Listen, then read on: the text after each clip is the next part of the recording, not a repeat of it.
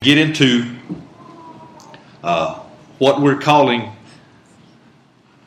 the title of today's sermon is Judgment, the Guarantee of Prophecy. Now, you know, we've been speaking of prophecy. Uh, we've in the midst of this series on it. And I know, you know, like I say, a lot of folks uh, may be a little bit leery of just how significant is prophecy in today's time? Isn't prophecy something uh, that uh, you know that uh, only counts for the past? And you know that was something that they had in the Old Testament that told about the life of Jesus. But what we're seeing, what we're finding out, is that prophecy is still being fulfilled even today. That there are still many prophetic events within scriptures that are yet to be fulfilled. And as so, shouldn't you and I, as students of scripture, also be students of prophecy? And that's where this lesson is coming from.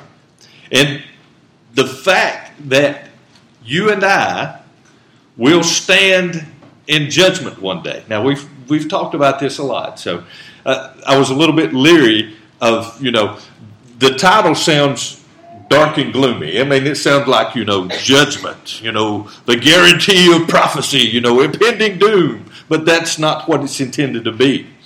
It's intended to show us as believers in God's Word where you and I stand and how we can use this to better promote better witness of the coming kingdom.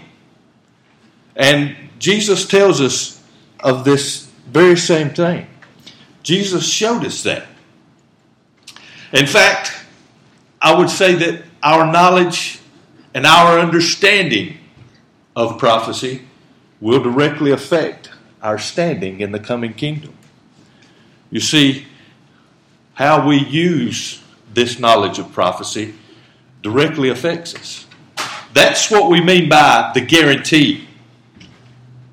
The guarantee of prophecy is that one day we'll have to give an account. One day we'll stand before Jesus Christ. Yes, many people call that judgment. You know, we, we understand the bema of judgment where you and I, as believers, will be at will be a good day. Because at that judgment, we are all saved. We are saved. We are saved by the blood of Jesus Christ. We're not saved by the works that we do. But then at that judgment, we'll be judged on what we do with what we had. Remember, we talked about that. We'll be judged for our accountability. And you see, when we look at prophecy, uh, we're going to see that, uh, man, there's, there's not many more things that a person can be given that is higher in stature than prophetic knowledge. And to show you this, let's look at what Jesus says. Jesus told uh, the disciples, he was over here in the midst, uh, Luke chapter 12. Luke chapter 12, let's begin in verse 41. And we're going to see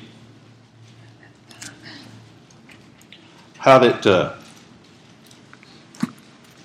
Jesus, in the midst of, when he was over there, he was talking to the crowd, then he would turn and talk to the disciples, and then he would talk to the crowd, and then he would talk to the disciples. That's where this verse 41 comes in. That's where we see that because Jesus had just got gotten through telling them about uh, uh, this coming judgment that uh, the, the servant, the master had went away, and you know the servant had come back, and, and the goodman of the house, you know, if the goodman of the house had known that the, the thief was coming, he would have secured the house. And you know, Jesus has been telling them all that. And then Peter asked him here in verse 41. He says, Lord, speakest thou this parable unto us or even to all? And the Lord said, Who then is that faithful and wise steward, whom his Lord shall make ruler over his household, to give them their portion of meat in due season. Blessed is that servant whom his Lord, when he cometh, shall find so doing. Of a truth I say unto you that he will make him ruler over all that he hath. But, and if that servant say in his heart, My Lord delayeth his coming, and shall begin to beat the men servants and maidens, and to eat and drink, and to be drunken, the Lord of that servant will come in a day when he looketh not for him, and at an hour when he is not aware, and will cut him in sunder, and will appoint him his portion with the unbelievers. And that servant which knew his Lord's will and prepared not himself, neither did according to his will, shall be beaten with many stripes. But he that kneweth knew not, and did commit things worthy of stripes, shall be beaten with few stripes. For unto whomsoever much is given, of him shall much be much required. And to whom men have committed much, of him they will ask the more.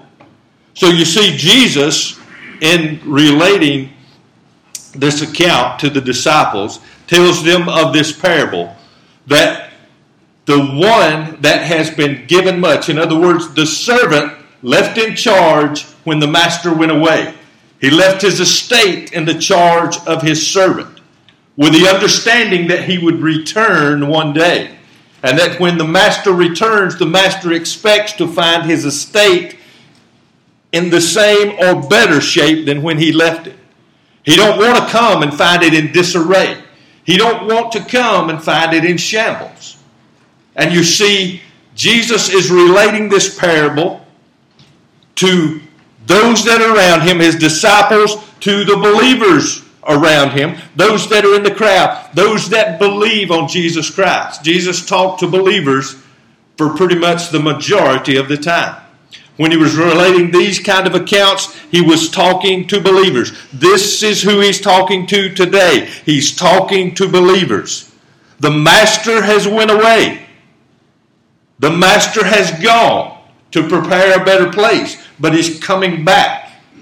But you see, when he's coming back, he's expecting what? To find the faith, the scripture calls it. He's expecting to find his estate in as good or better shape than when he left it. Well, what has that got to do with prophecy, Joy?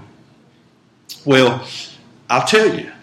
Because this presents to us this, this knowledge of who, who you and I, as God's people, this presents to us a couple of questions that we're going to need to answer. A couple of things that we no, need to going to be aware of. The first one, how much more could be given to someone than to know the end of all things?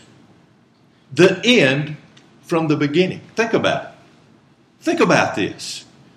You have knowledge of how it's going to end. You have knowledge of what will be the events of what people call the end of times, the end days, the last times, whatever it is they call it. Look around us even today that things are happening. Prophetic events are happening, even in today's time if they're not happening now, the table is being set for them to happen in the future. And you see, through the study of God's Word, you and I are able to discern these things. And if we do know them, then we're responsible. We're responsible. It has direct implications on our faith. Another question that we need to ask ourselves Another question that you and I should be aware of what manner of Christian ought we to be knowing these things? What kind of person should I be knowing these things? Knowing that Christ has appeared unto all mankind. to seek and to save that which was lost. And that of assurance of the prophetic events in his words, I know these things better than I know that I'm standing here right now. These things are assured to me because I can look at evidence within Scripture that tells me God declared the end from the beginning. And He did it back at the beginning. Not like a man having to walk around to the end and see how it ends and then he can declare the end. No, God started at the beginning and declared the end. And then He, through the Holy Spirit, transcribed that for you and I. So that when we pick this word up, this theopneustos, God breathed word, when we pick this word up, we are able to know that God has spoken to us. Mm. What manner of Christian ought we to be knowing these things? Guess what, guys? Peter asked the same question. Peter made the same statement. Over 2 Peter chapter 3 and verses 10 and 11, he said this But the day of the Lord will come as a thief in the night, in the which the heavens shall pass away with a great noise, and the elements shall melt with fervent heat. The earth also and the works that are therein shall be burned up. Seeing then that all these things shall be dissolved, what manner of person ought ye to be in all holy conversation and godliness? You see, Peter threw about a thousand years worth of theology into that verse 10 there. You see, Peter was looking at the coming of the Lord. He understood how things were going to end. Peter had been shown, Peter knew how this was going to wind up. That the day of the Lord would appear. He knew that was coming. He knew that the heavens were going to pass away and melt with fervent heat. Thereafter, the millennial kingdom is through. After the great white throne judgment, when all the evil dead, those that are unsaved, are raised to stand before uh, the judgment throne of God, and are receive their just punishment. After that day is done, then what Peter talked about, the earth, the elements shall be melted with fervent heat. In other words, they shall be cleansed with fire. Cleansed with fire. And then that great verse over there, Revelations 21 5. One of my most favorite verses in all of Scripture. Jesus Christ steps up and says, Behold, I am making all things new. Woo! Do you know how good do you know how good that makes a sinner boy like me feel? Do you know how good that makes me to feel to know that as sorry, as low down, as as unworthy of salvation as I am, that one day my Savior is going to make all things new. And guess what, guys? This time, this time, we'll be sitting on the front row when he does it. We'll be eyewitnesses to the fact. We'll be watching as Jesus Christ makes all things new. And I know this. And I know this. So, what kind of person ought I to be? man, I need to be on the front lines. I need to be praying. I need to be witnessing. I need to be studying. I need to be doing everything in the world that I can to rescue the lost and the dying. Just like Greg or Nick back there. When the emergency comes, when disaster happens, when accidents strike, they, they, when they get the call, uh, they don't say, well, uh, you know, I've got a 2 o'clock right now. I have to get back with you a little bit later on. No, they turn on the siren and they answer the call. They go out and they meet disaster wherever it is. They go into the operating room and they meet that tragedy wherever it is, they don't waste any time. They go out and they rescue. That's who we're called to be. We're called to go out and to rescue. Peter said, What manner of persons ought you to be in all holy conversation and godliness? Did you know Paul talks about prophecy in the church? He gives us direction in the church. I like old Paul. He wrote this letter to the church at Corinth, though. Y'all know about the Corinthian church? They were Baptists too, by the way, okay? They were, they were a mess. Uh, and uh, he wrote them a little letter over there. And he said this about prophecy. He, in, in, after the 13th chapter of First Corinthians, and you, you'll, you'll hear, you know, let me, let me just insert this little, uh, little bit in there. You'll hear the 13th chapter of Corinthians uh, at Connor and Ansley's wedding Saturday. Uh, you'll hear that because it speaks so much about love and you know love is this love is that.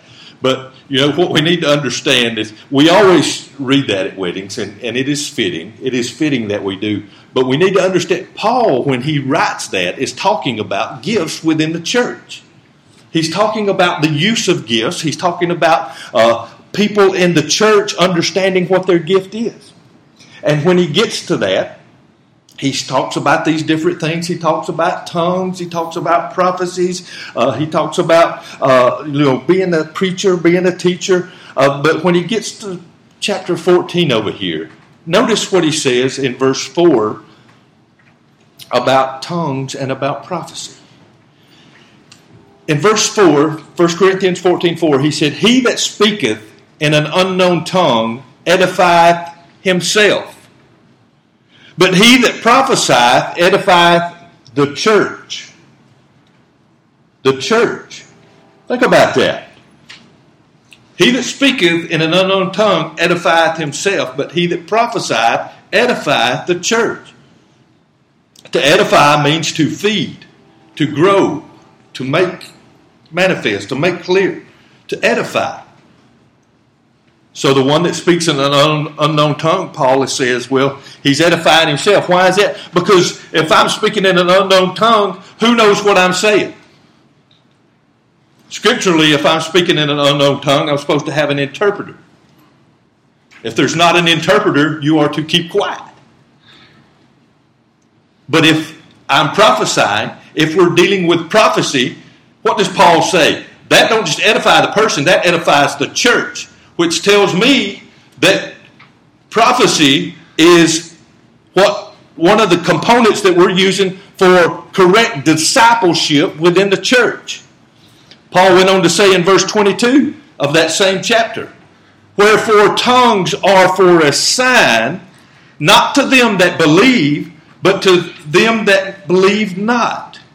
But prophesying serveth not for them that believe not, but for them which believe. Yeah. So, why is it important that we know prophecy? Why is it important that we understand prophetic events within the Word of God? Because this is one of the tools that we're using to build up the church. The church of today, the church of tomorrow, the church of the Lord and Savior Jesus Christ. This is one of the things that we use to edify the church, for it to grow to edify.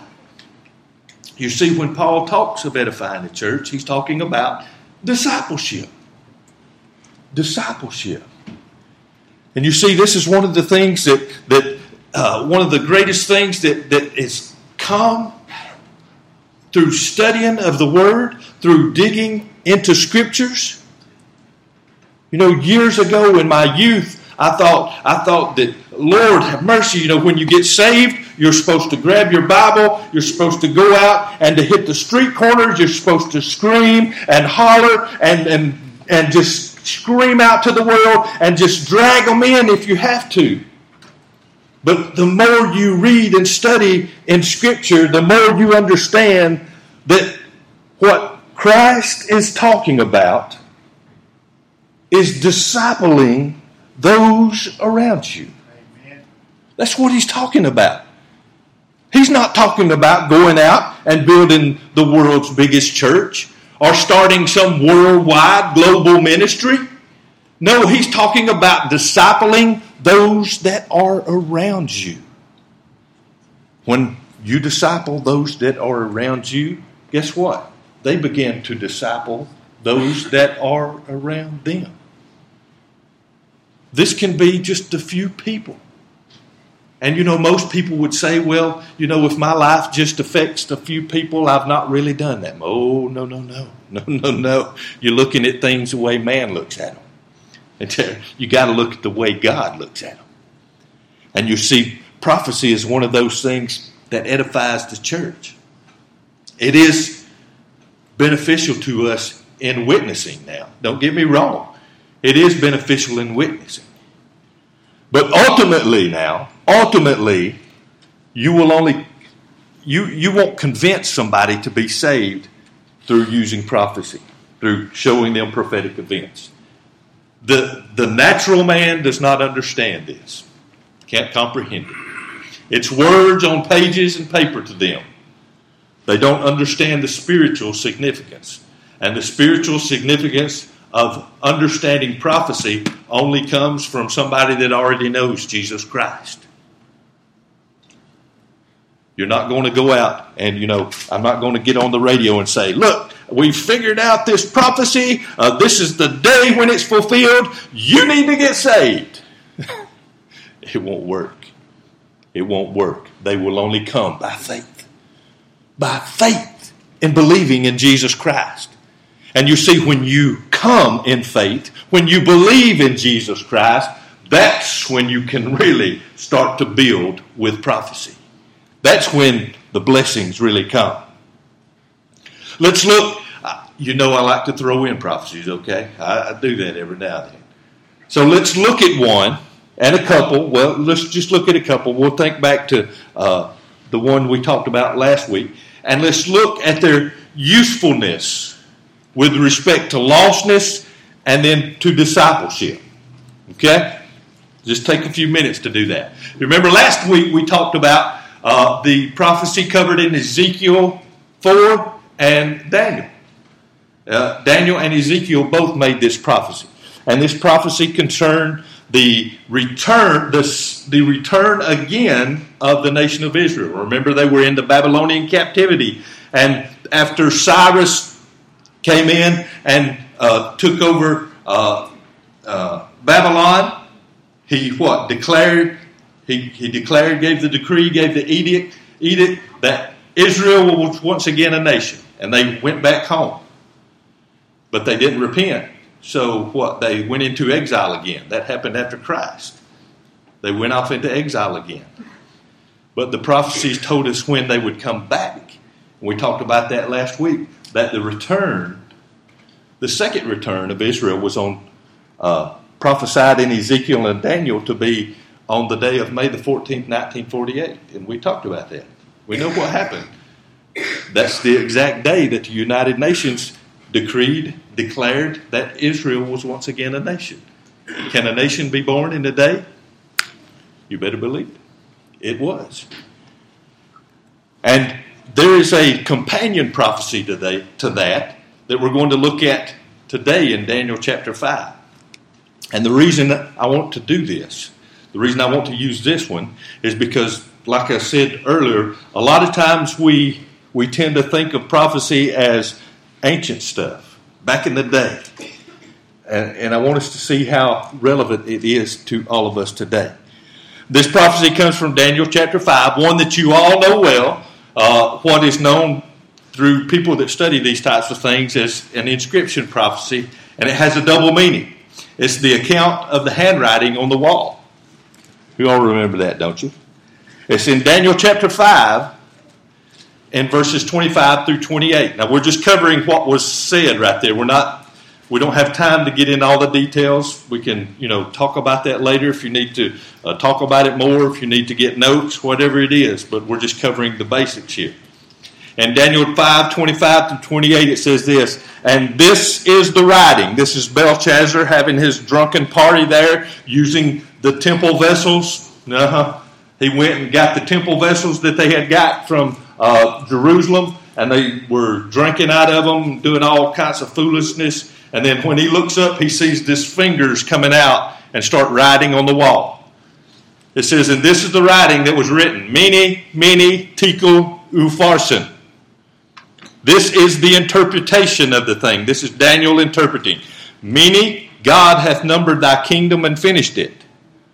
Tekel, thou art weighed in the balances and art found wanting.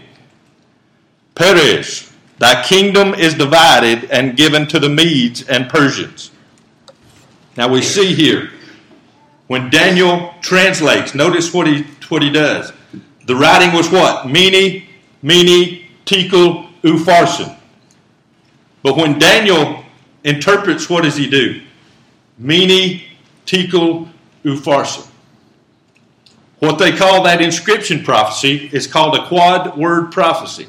In other words, what that prophecy means is when a word is repeated, all right, you just use it one time for the for the interpretation that applies to then, which is what Daniel was talking about. Mene, tekel, upharsin.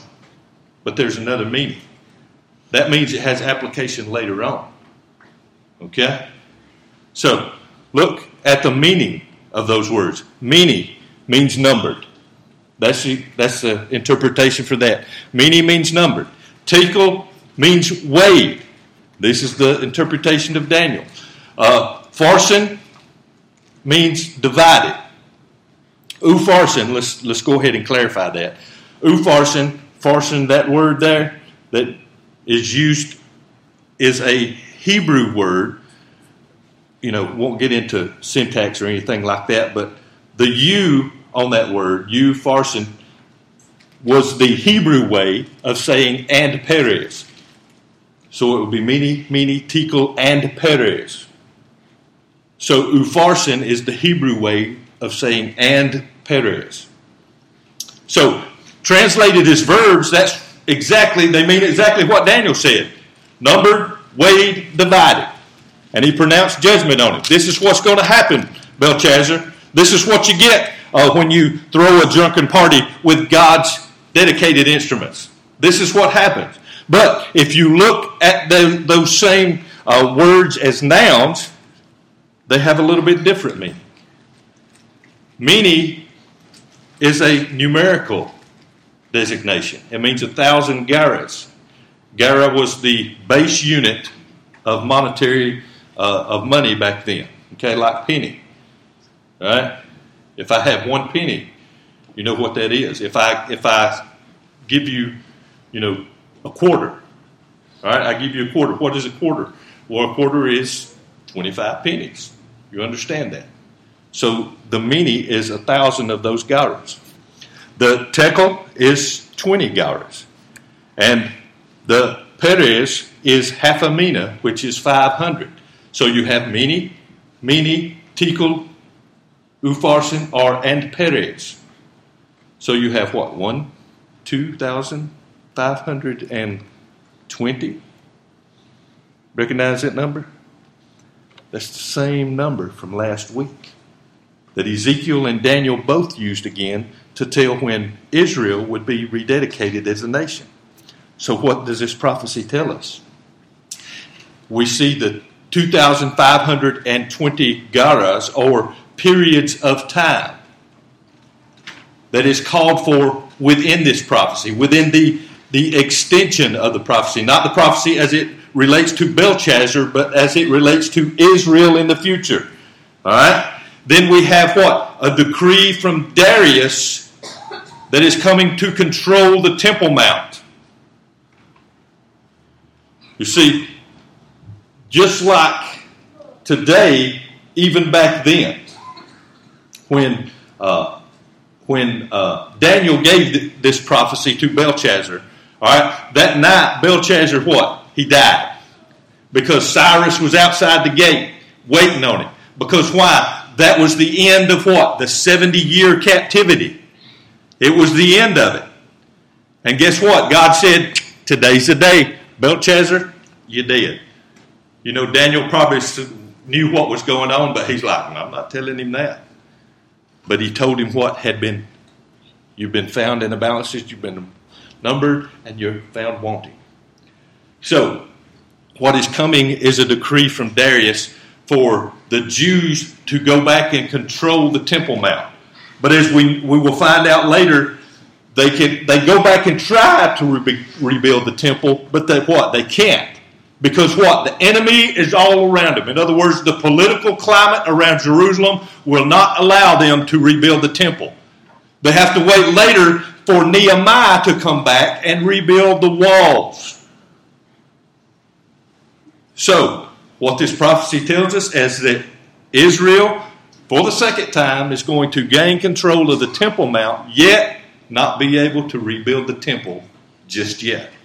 And it tells us that it will be 2,520 Jewish years from this decree that Darius made. And remember, the Jewish years are the prophetic calendar. In other words, the lunar calendar of the Jews, 360 days a year. So we take those, what, 360 days a year, and we multiply all our numbers together and everything, and we come out with what? 907,200. Same thing as we had before, but it's from a different decree. Well, it's, I mean, our God is an awesome God. You see, Israel was granted control of the Temple Mount, but they didn't control it just yet. And this prophecy is telling us when this is going to happen again. So, this is what we do. The decree of Darius occurred on August 25th, 518 BC. That's when it was. History bears that. History will tell you, you know, plus or minus a year or two, but we know that it was 518 BC. So if we take those 907,200 days, start from August the 25th, 518 BC, what do we come to? June the 7th, 19 of 67.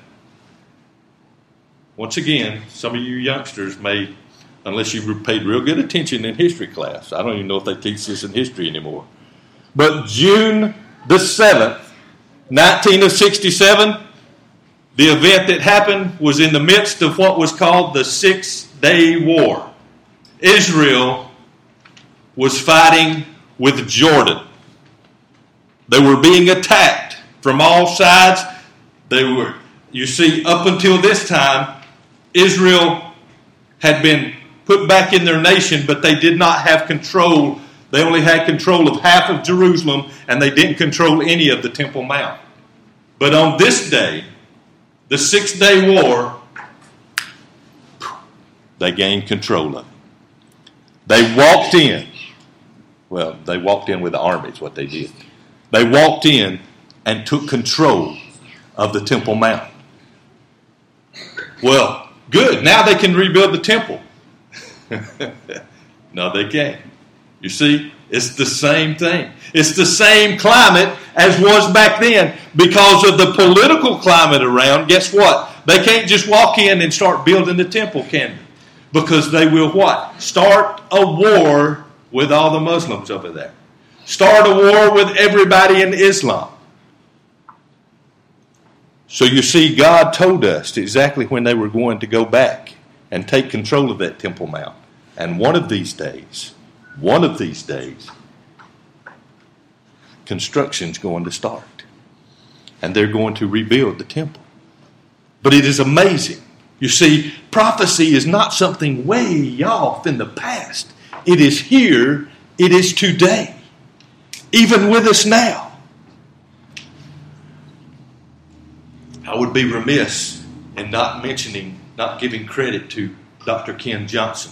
He has a ministry called BibleFacts.org. I'm sorry, I'm sorry if if you guys thought I was figuring all this stuff out by myself. Okay, I, I apologize, but there's no way I'm not even remotely smart enough to have figured all this stuff out. But he has a fantastic ministry, like I said, called Bible Facts and he has a, a, website. I'll tell you all about it later on if you want to learn more about it, BibleFacts.org.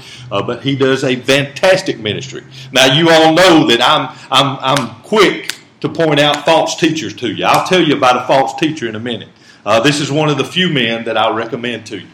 Uh, he is a man of God. He is a man of God. And I'm thankful for his work and his research. But what we see through this, what do we see? The authority of God's Word serves to embolden us, doesn't it? As believers, we get to live a more holy life. This in turn will also make us better witnesses of His glory to those around us. And on top of that, with such an abundant, abundant blessing of knowledge that has been given to us through His Word, is there any doubt that we will be held accountable for our use of its wonders? That's what we mean by judgment, the guarantee of prophecy. When we are made aware, when we gain knowledge of the prophetic word of the living God, we are responsible. We are responsible. You remember, I hate to use this as an example, but when uh, Uncle Ben was lying, dying on the street, you know what I'm going to say. Uncle Ben's lying dead on the street, and after Peter Parker has, you know, uh, mishandled his use of power, and when he's lying dead on the street, the last thing he tells Peter, with great power comes great responsibility. Little Spider Man there for you. Uh, but uh, those words are true.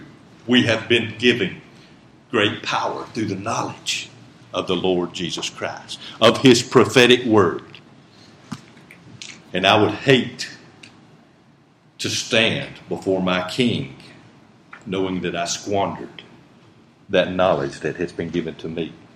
And you see, the beautiful thing about this is that this will grow this. It's all about discipleship, guys. It's all about discipleship, about us growing one another, us growing spiritually one another. That's what we're able to do through this right here, the precious word of the living God. That's what that allows us to do. To live a life. To live a life where we don't have to look back and say, I wish I would have. Woulda, shoulda, coulda. No, we'll look back and say, Thank you, Lord, that I was able to bear witness of your precious word. Brother David, come with a verse of a song. And this is the invitation here this morning.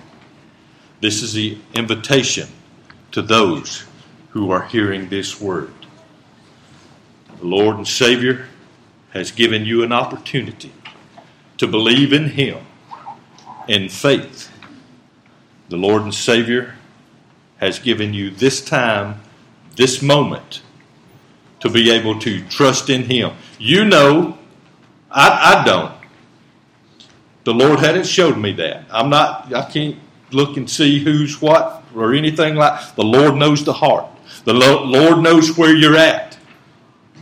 But right now, if the Holy Spirit is dealing with your heart and your life, and you'll know that if He is, this is what the Holy Spirit is asking you to do. He's asking you to believe. He's convicting you of your sinful nature and asking you to believe on the Lord and Savior Jesus Christ as the Scripture reveals him to us. Remember? Well, 1 Corinthians 15 believe that he died for our sins according to the Scriptures, that he was buried, and that he rose again according to the Scriptures. That's what Holy Spirit is revealing to you and asking you to believe. If that's you here today, you've never done that before, listen, today is the day. Like Brother David said a while ago, today is the day of salvation. Don't put it off. If there's something you want to pray about here at these altars, these altars are open. They are here for you. People will meet you and pray for you here, pray with you here. But whatever the need is today, let's take care of that before we leave here today.